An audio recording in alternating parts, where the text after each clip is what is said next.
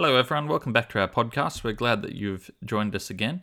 Uh, Lachlan can't be with us for this week's recording. Uh, we will miss him and uh, look forward to his contributions next week. Uh, my name's Cameron. Definitely here. Definitely looking forward to our discussion. Well, I'm here as well, although my here is different to yours, Cameron. Uh, Ken. and uh, I am also, and I'm Luke. I mean, you should you should have worked that out because Lachlan is the one who's not here. Our listeners are also here, but they're here as they listen to this is a different when, That's true too. as well as a different place.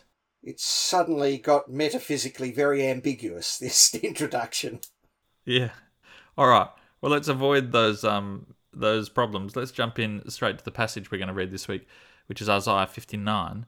We're going to read the whole chapter. It's a little bit longer than the one we did last week, but some good ideas in there, and it's certainly um, Isaiah 59.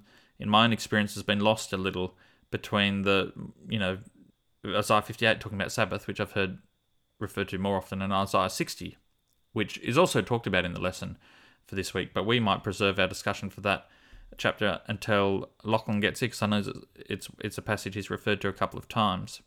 So we are going to focus on Isaiah 59, and I'm going to start reading from the NIV. Surely the arm of the Lord is not too short to save, nor his ears too dull to hear. But your iniquities have separated you from your God. Your sins have hidden his face from you, so that he will not hear. For your hands are stained with blood, your fingers with guilt, your lips have spoken lies, and your tongue mutters wicked things. No one calls for justice, no one pleads his case with integrity. They rely on empty arguments and speak lies. They conceive trouble and give birth to evil. They hatch the eggs of vipers and spin a spider's web. Whoever eats their eggs will die, and when one is broken, an adder is hatched. Their cobwebs are useless for clothing. They cannot cover themselves with what they make. Their deeds are evil deeds, and acts of violence are in their hands. Their feet rush into sin. They are swift to shed innocent blood. Their thoughts are evil thoughts. Ruin and destruction mark their ways. The way of peace they do not know. There is no justice in their paths. They have turned them into crooked roads. No one who walks in them will know peace. So, justice is far from us, and righteousness does not reach us. We look for light, but all is darkness, for brightness, but we walk in deep shadows. Like the blind, we grope along the wall, feeling our way like men without eyes. At midday, we stumble as if it were twilight. Among the strong, we are like the dead. We all growl like bears, we moan mournfully like doves, we look for justice but find none, for deliverance but it is far away. For our offences are many in your sight, and our sins testify against us. Our offences are ever with us, and we acknowledge our iniquities, rebellion, and treachery against the Lord, turning our backs on our God, fomenting oppression and revolt, uttering lies our hearts have conceived. So, justice is driven back, and righteousness stands at a distance. Truth has stumbled in the streets, honesty cannot enter. Truth is nowhere to be found, and whoever shuns evil becomes a prey. The Lord looked and was displeased that there was no justice. He saw that there was no one. He was appalled that there was no one to intervene. So his own arm achieved salvation for him, and his own righteousness sustained him. He put on righteousness as his breastplate, and the helmet of salvation on his head. He put on the garments of vengeance and wrapped himself in zeal as in a cloak. According to what they have done, so will he repay wrath to his enemies and retribution to his foes. He will repay the islands their due. From the west people will fear the name of the Lord, and from the rising of the sun they will revere his glory. For he will come like a pent up flood that the breadth of the Lord drives along.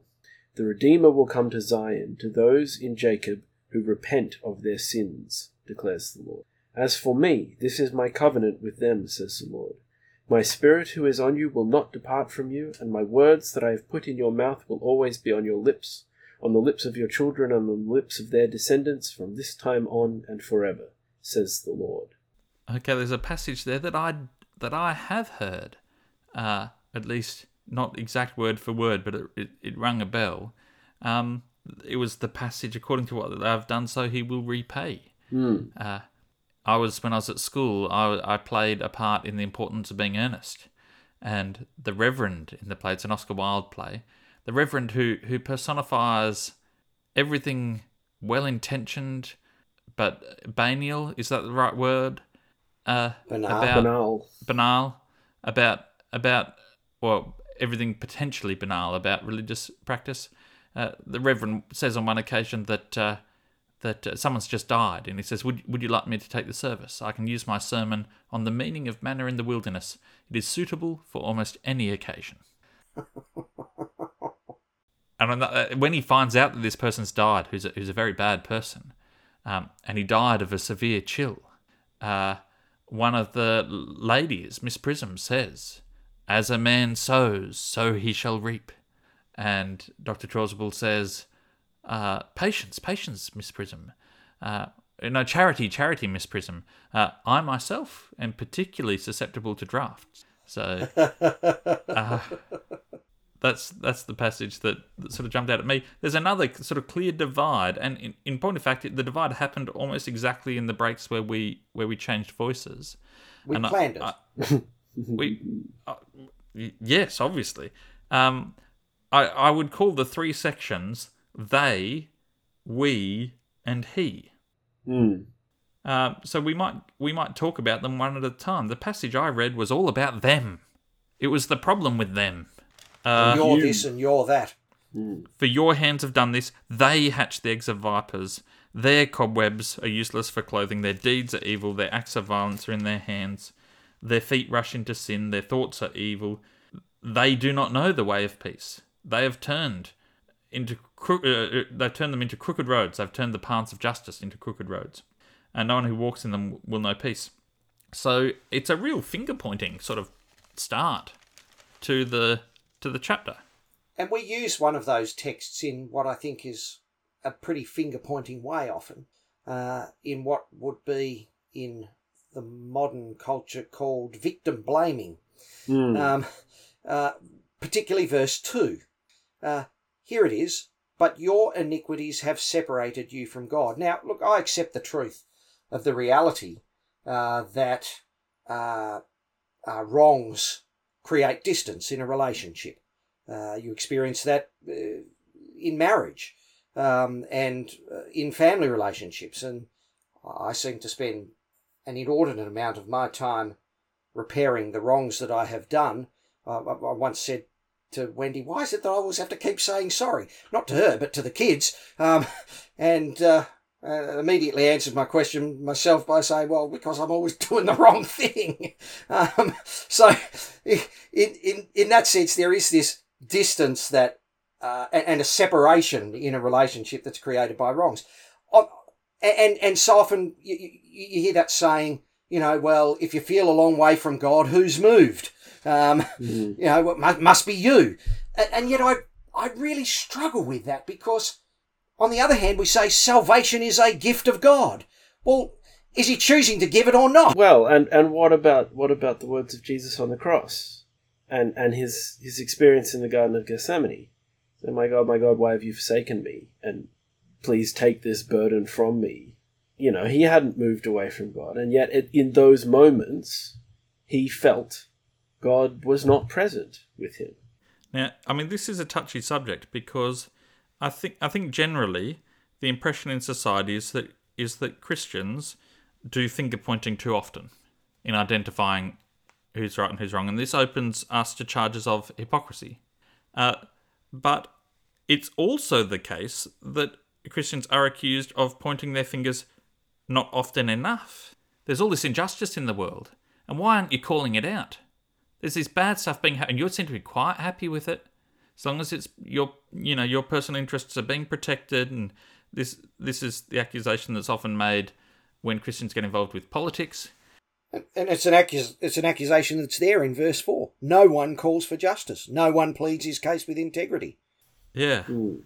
So uh, the challenge is that we, I mean, this sentiment of you've done wrong stuff, it separated you from God, it's just really bad, awful stuff that's happening. I, I feel uncomfortable with it. It may be that it's overdone, or maybe we don't have the wisdom we need to apply it always in the, the circumstances where we should. But it seems to me that there are situations where that's an appropriate thing to stand up and say, This is wrong. this is wrong. Yeah. It's a hard thing to do. You put yourself out there. Um, you open yourself to a charge of hypocrisy by doing it. Hmm. It's interesting to me um, to see again the, the word justice and how how often it's repeated in this. I think um, I'm just I was just checking. Um, I think it's in every section. Yeah. No one in verse four. No one calls for justice. No one pleads a case with integrity. And then uh, verse nine: Justice is far from us, and righteousness does not reach us. Uh, verse fifteen: The Lord looked and was displeased that there was no justice. Yeah. Um, yes. In fact, that's turned up a couple of times. I'm beginning to suspect that it's something God cares a lot about. You might almost get that impression from Isaiah. Yeah. it's certainly something that God seems to care about more than many things that we think or tell each other that He cares about. Um, you know, for instance, whether or not, and I don't eat pork, so I'm not advocating pork, but like possibly whether or not pork is served at a church potluck matters less to God than whether the people who are disadvantaged in society are being looked after and whether they are receiving justice. And was it Tony Campolo who, I don't know, I hope I don't do him a disservice, but it was certainly a, a, a famous evangelical Christian presenter of his ilk who used a swear word uh, in a sermon and said, and now most of you will be more concerned about the fact that I've used that swear word than that uh, there's all this social in- inequity in the world. Um, the same sort of example, Cam. Yeah. Let's move on to the second section. The, se- the middle section of this passage doesn't talk about them. It talks about talks about us. Hmm. Do you think, um, talk, talking about the passage as a whole, at the moment, that the, the them and the us are, are the same? That, that the author has begun, you know, talking about as a way of sort of drawing the audience in, saying, Yeah. "Oh, they're doing that, they're doing this, they're doing that," and then switching on them Yeah. Yeah. in So it's looking at it's looking at it from two, the same uh, problem from Hmm. two different angles. yes, Yeah. you you can point fingers at others all you want, but it's not just other people who are doing this. One of the passages that the lesson refers to is the one from Romans. All have sinned and fall short of the glory of God. End of Romans 3, I think. And I'm not so comfortable. I don't think that, that all have sinned and fall short of the glory of God uh, lines up very well with this passage from Isaiah. Uh, I think it's a very true thing. I think that Paul is inspired when he says it. Mm. And I, I think that it's the one sin is the one thing, part of the Christian faith that is self evident at an obvious empirical level. Uh, the fact that the world is full of people that are not the best sort of people that they could be, uh, uh, and that humans seem to have trouble being the best people we could be. I, I think that that's important truth. I just don't see that the sentiment it embodies lines up so much with this passage from Isaiah. I mean, Isaiah is not talking about that. Isaiah's not talking about all people. It's talking about specific groups. Yeah, Um, Indeed, we might bring it even closer to home. Uh, I have sinned, mm, and Yes. I fall short of the glory of God. I think I think saying that I have sinned or we have sinned would would make it align much closer with the passage from Isaiah. And there is a subtle difference between saying, "Oh well, all sin," Mm. but to say, "Well, actually, it's it's me." It's a bit like saying, "Oh, I love people." Well, uh, no, you don't love people generally. You don't love humanity generally. Uh, you love by particular acts uh, Yeah. Done for the good of particular people. Yeah, Uh, and in the same way, you don't. Uh, while, while it might be true that all have sinned, and there is, you know, an element of uh, the fall in all of us and in humanity generally in the world that we live in, um, uh, it pays us to think carefully about our wrong, my wrong. there's a way in which that that um, verse from Romans is used, Cam, which I find particularly problematic, um, and that is when it's used to justify an action. yeah, Well, yes, everybody's sinned. Everybody's a sinner. We can't do anything about that. So we don't need to bother ourselves addressing any sort of injustice or suffering because it's inevitable. We know we can't fix it. Um, it's a bit like the servant who buried his talent in the ground because he knew that the master was a hard master. It's exactly like that. It's almost as if that parable was warning us against something. Yeah, it is. The irony of the parable is that the only person to whom the master is a hard master is the person who expects him to be a hard master. Hmm. He's an incredibly generous master to everyone else. Yes. So the servant's not wrong. So he will give us what we ask of him. Yeah, that's a frightening um, thought.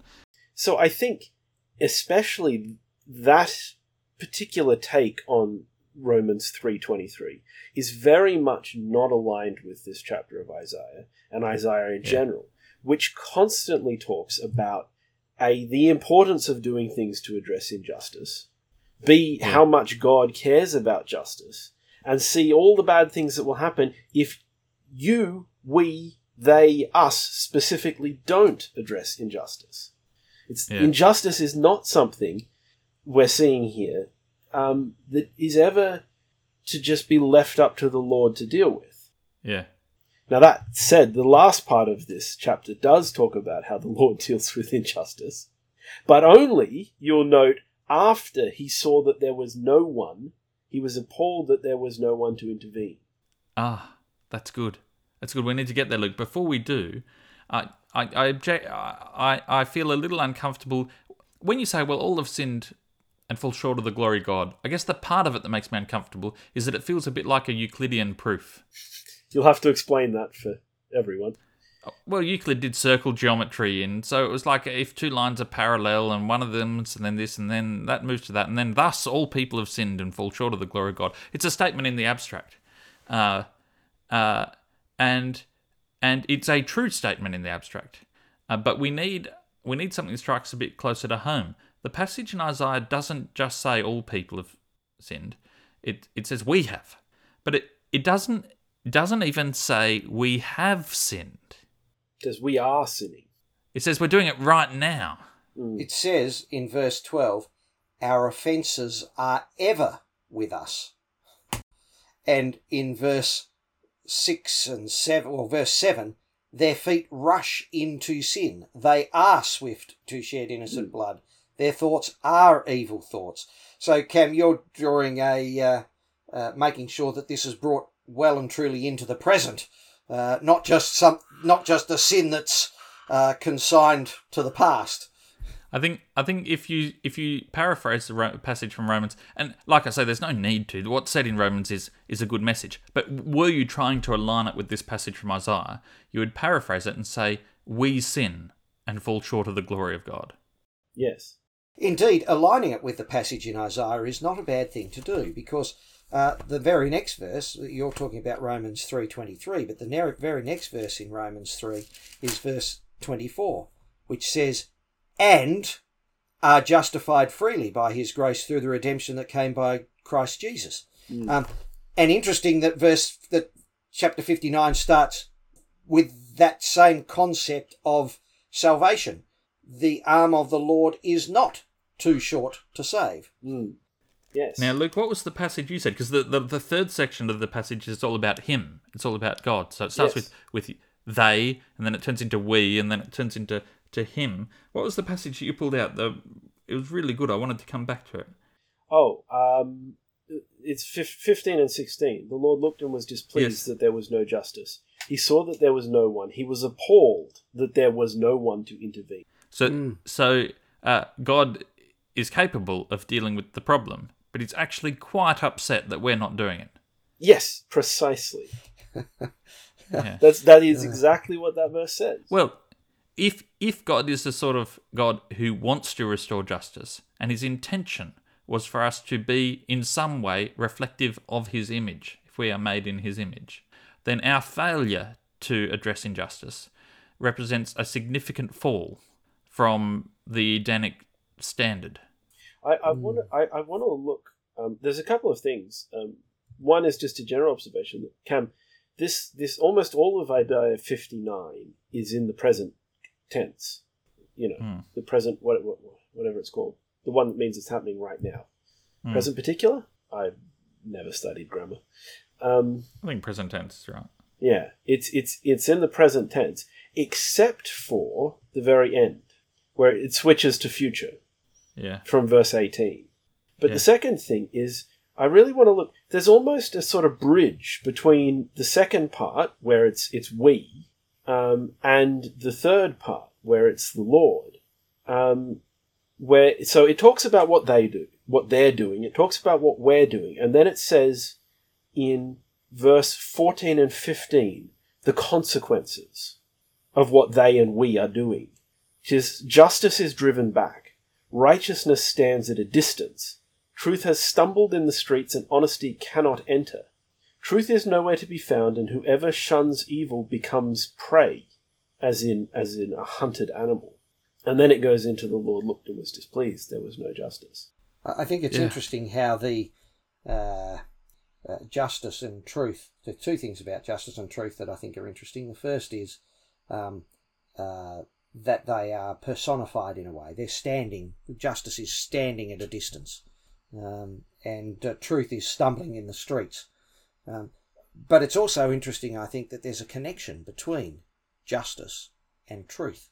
And righteousness and honesty. Yeah. Can you have ju- can you have justice without truth? can you have justice built on a lie? Um, it doesn't seem that, uh, to me, it seems that they are inextricably linked. Mm. Indeed, if one goes back earlier um, into verse 4, no one calls for justice, no one pleads his case with integrity. They Mm. rely on empty arguments and speak lies. So the absence of truth uh, is, uh, by, by way of li- lies, the presence of lies is the absence of justice. Perversion of And- justice. Yeah, and the uh, and the connection uh, and and the existence of truth is associated with justice. The presence of justice. That's a nice little saying that one an aphorism that one could come up with there, isn't it? When I was on uh, a camp last week with uh, some grade 10 students, they we, we led the students through some discussion questions. I didn't come up with the questions, uh, but they were really good ones. One of them was this If you had a choice between being fairly stupid, uninformed, ignorant of the problems in the world, but just happy through and through, you were just really happy. Um, you didn't know about global warming, you didn't know about problems in the world, uh, you didn't realize how complicated life can be to navigate. You're just too simple to understand that life was problematic, but you're just really happy. Um, if that was one option, and the other option was being fully aware of the problems in the world to the point that where it really bothers you, uh, and your brain's always full of spinning cogs, and you're never fully content, uh, but you're cognizant of the problems in the world, uh, able perhaps to contribute towards solutions, but but you know, I guess the question is: is ignorance bliss? So, would you rather be ignorant and happy, or or aware of the world and and unhappy? And the students started answering, and and the teacher interrupted them. He said, just to make it clear, if you were if you choose the ignorant option, you would not know what you are missing out on. You're genuinely ignorant to the point that you're content. And most of the kids in the circle said that they would prefer the ignorant, ignorant and happy.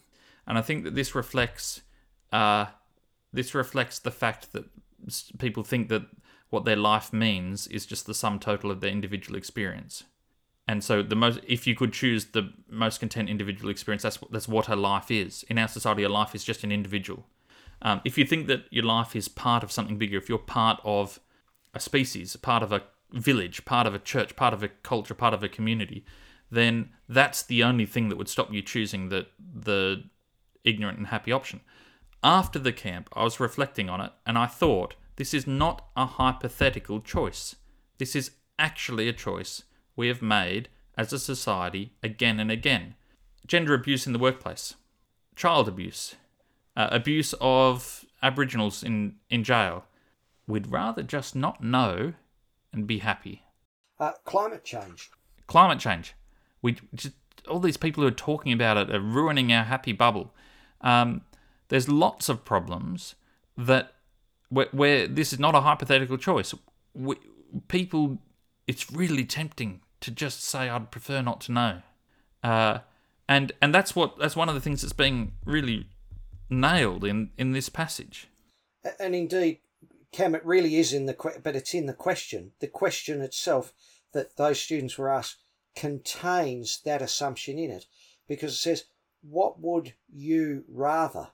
And Yeah. that's the question that we expect that will be asked, and that it, the correct answer to that question will lead to the good life. Uh, yeah. The real question to be asked, of course, is not would you what would you rather? The real question is will the world be a better place if? Yeah. And that's not the question that they were being asked. Can that? I just want to repeat something you said because it really struck home. We are asked always, "What would you like?" And we think that the answer to a good life is the answer to that question. Uh, That's what our society assumes. Yeah, that's that's good. And uh, you you don't have to be religious to find problems with that point of view. Indeed, the other the other problem with the uh, uh, with the question as it was framed was one of the scenarios, um, and it and I'm not surprised that the students answered the way they did because it seems to me that one of the fundamental things that our uh, society asks is not whether there's justice, not what is right and wrong, but are you comfortable? Yeah, and and that was one of the scenarios. Would you rather be, uh, in essence, uh, what value do you place on your comfort uh, compared to making the world a better place? And Yeah. almost inevitably, the answer will be, well, if I'm comfortable, the world must be a better place. And I don't think that's empirically or ethically correct. Hmm. yeah. And this is this is the problem, and this is I think where we need to. This is where it gets more uncomfortable.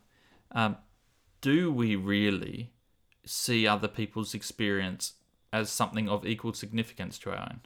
Do, do we really see in them the image of God? Do we really see in them, do we see them as people? And do we behave as if they are people in like us?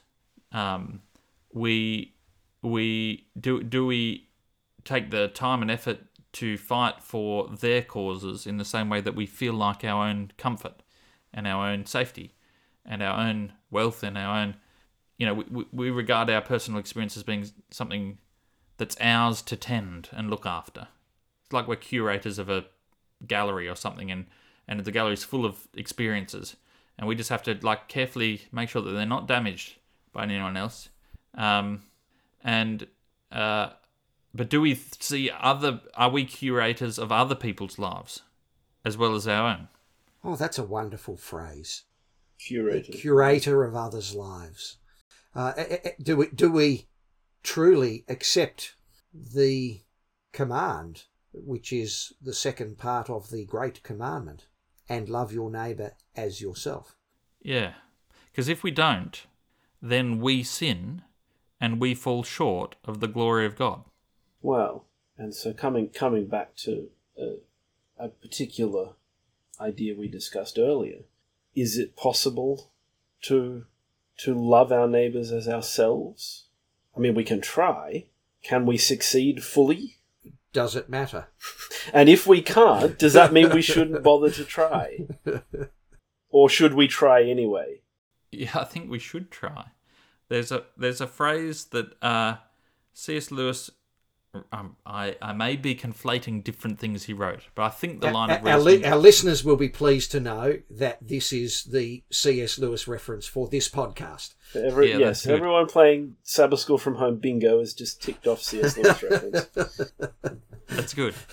I think the argument went like this: in our culture, we've replaced active virtues with passive ones. So we don't talk about charity as a virtue very much. You hardly ever hear it talked about. But we talk about unselfishness. It is. It's the start of the essay, "The Weight of Glory." I think. Yeah. So so the difference between being unselfish, being unselfish means you you're you're uh uh you're not actively looking for things for yourself, like you're self denial. Can I read it? Self denial, yeah, do it. I'll read it. It's the start of the essay, The Weight of Glory. If you ask 20 good men today what they thought the highest of the virtues, 19 of- of them would reply unselfishness. If you had asked almost any of the great Christians of old, he would have replied love. You see what has happened?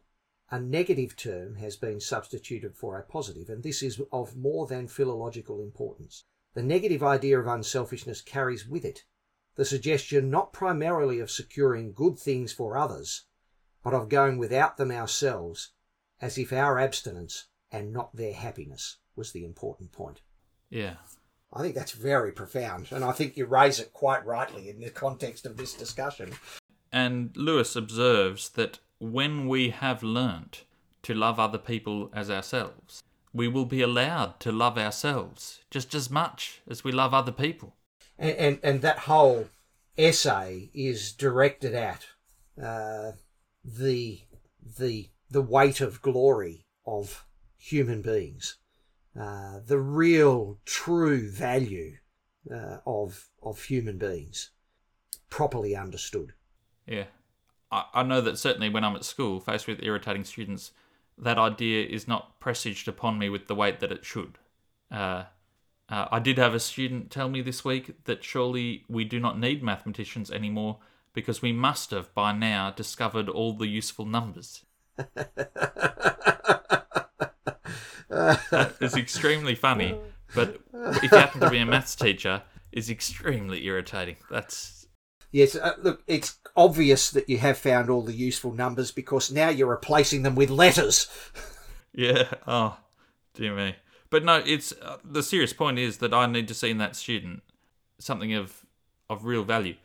We're not running out of time, but we we keep promising uh, ourselves and our listeners to keep our episodes short and punchy. And uh, when, Maybe this is one where we can almost achieve that. almost achieve it. I'd like to suggest something that, that might lead us towards closing thoughts. The passage where it says, The Lord looked and was displeased that there was no justice, he saw that there was no one.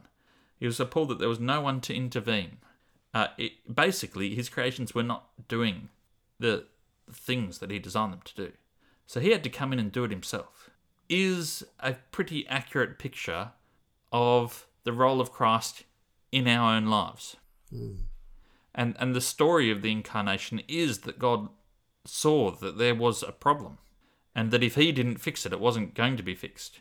And there's nothing about this story that that gives us any cause for boasting. Uh, being followers of Christ doesn't, you know, give us to get back to our discussion at the start. I think we should be a bit hesitant to do too much finger pointing, even though there may be a time and a place for it. I I don't think that that the circumstances of the incarnation um, you know, sh- show us in a very favourable light. The fact that that something so dramatic as that was needed uh, to to help restore us to God, and and that this is a thing that God just had to come in and do on His own. On his own, on a lonely cross. Hmm. There's a there's a really nice imagery, nineteen and twenty, of Isaiah fifty nine, um, and also verse eighteen, where the islands get get their mention again. Yeah. I Yes. remember talking about islands in earlier verses. Mm. The nineteen and twenty uh, strikes me, and uh, you know, and I'm not I'm not one to look for messianic things in the Old Testament, particularly. Uh, I think it's overdone in our faith tradition, uh, but that that's very Christ-like. That description from the west to the east, like a pent-up flood, the Redeemer will come to Zion to those who repent of their sins. Yeah, and the repentance is interesting too, isn't it? Because we've remarked previously that the violence in Isaiah is specifically directed. We've been a bit worried at times that God is, you know, clad like a warrior, and he's even in this one it talks about him being vengeful. Uh, but that vengeance is directed at people who are perpetuating injustice and see in themselves no need for grace. There's no need that they're either supremely confident uh, that they have God's support, or they just don't give a fig whether they've got God's support or not. And and all this violent action on the part of God is is on behalf of the needy.